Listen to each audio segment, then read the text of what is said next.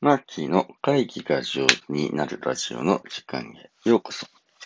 皆さんおはようございます。ファシリテーターの青木マーキーです。このラジオでは毎朝1テーマ10分で会議が上手になるコツを私、ファシリテーターの青木マーキーがお届けしております。えー、今日は5月31日月曜日、朝の配信となります。週の始まりですね。皆さんいかがお過ごしですか？僕は昨日ですね、えー、ダッチオーブンっていう、あの、なんていうんですかね、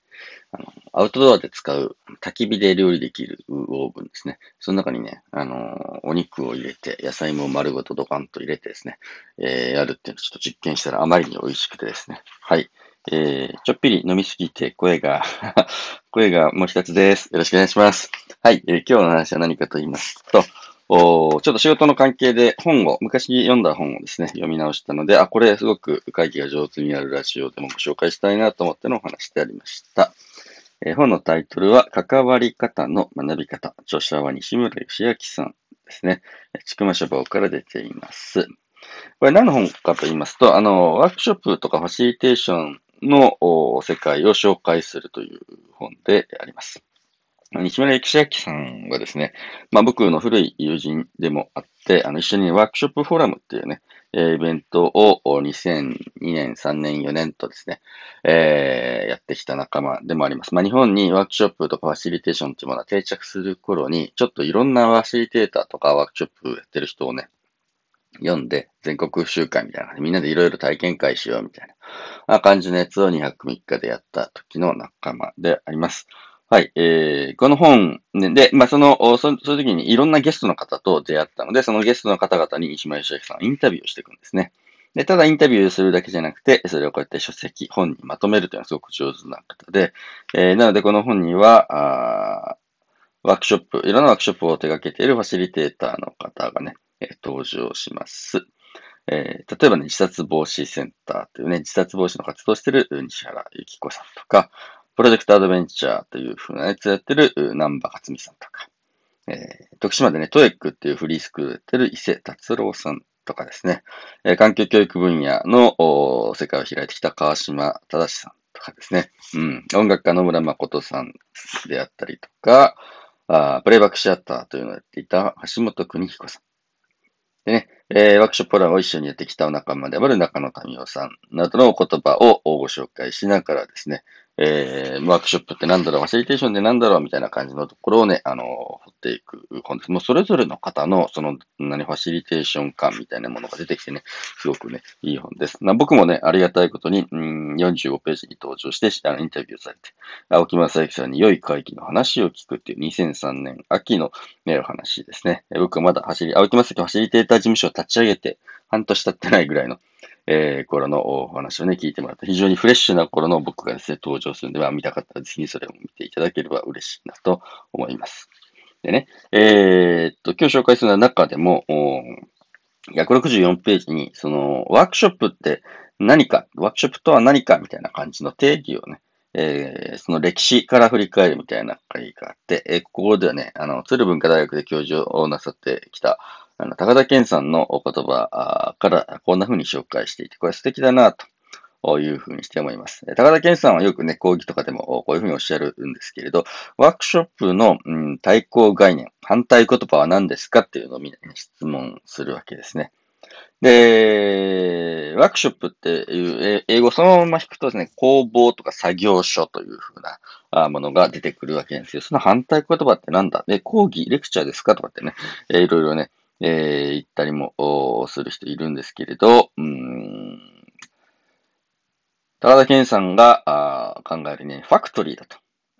ワークショップの反対言葉はファクトリー。ファクトリーは何かっていうと、おまあ、ワークショップが工房なのに対して、手作業で行われる工房なのに対して、工場ですね、ファクトリーっていうのは。大量に、あのー、均質な製品を生み出すのがファクトリー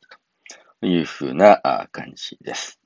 でね、えー、物事、物を作るのにね、あの、どっちが安く大量にできるかってファクトリーで作るというふうな感じですね。で、なんでファクトリーの特性はですね、何を作るかがあらかじめ決まっていて、それを効率よく高い精度で間違いなく生産するためのラインが設計されて稼働する。これがね、ファクトリー的なやつ。一方、ワークショップってのは、何を作ろうかなっていうのはあらかじめ決まってなくてね。で、そこに素材があって、道具があって、なんかもうちょっといいものできないかなみたいな感じの人たちが手を動かして、えー、相談して、ワイのワイのと作っていく。これがワークショップだと。なので、えー、ファクトリーは量産をするんだけど、ワークショップは量産のための空間ではないんだなというふうにしてね、えー、感じです。で、ファクトリーは、あのー、工場で生産する場合はですね、失敗っていうのはあんまり、あの、喜ばれないので、失敗はあってはならないと。こういうふうにして思うんですけど、ワークショップはね、いろいろ失敗しながらね、失敗で重要こそ重要な手がかりとして、いい失敗を積極的に得るべく施策が重ねられると。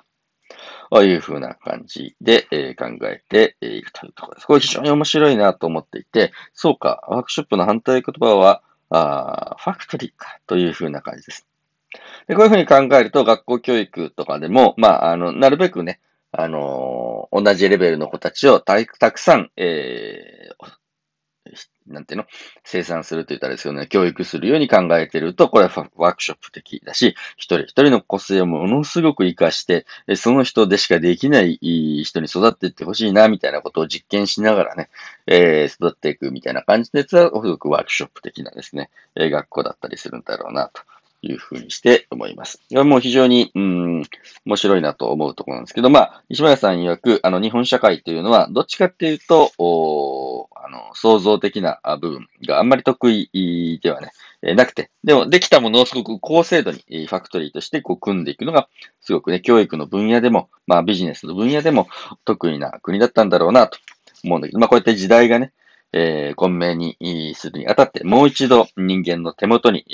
寄せて、一体何が必要なのかなっていうのを考える意味合いで、えー、ワークショップというのはやっぱり注目されてきてるんじゃないのかなというふうなお話を、えー、なさっています。まあ、この本すごくね、読みやすいわけではないです。はい。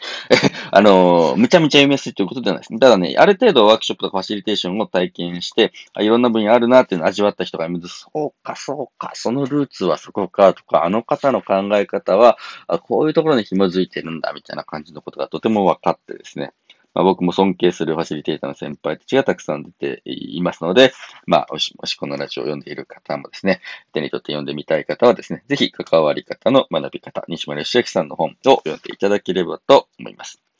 えー、皆さんも、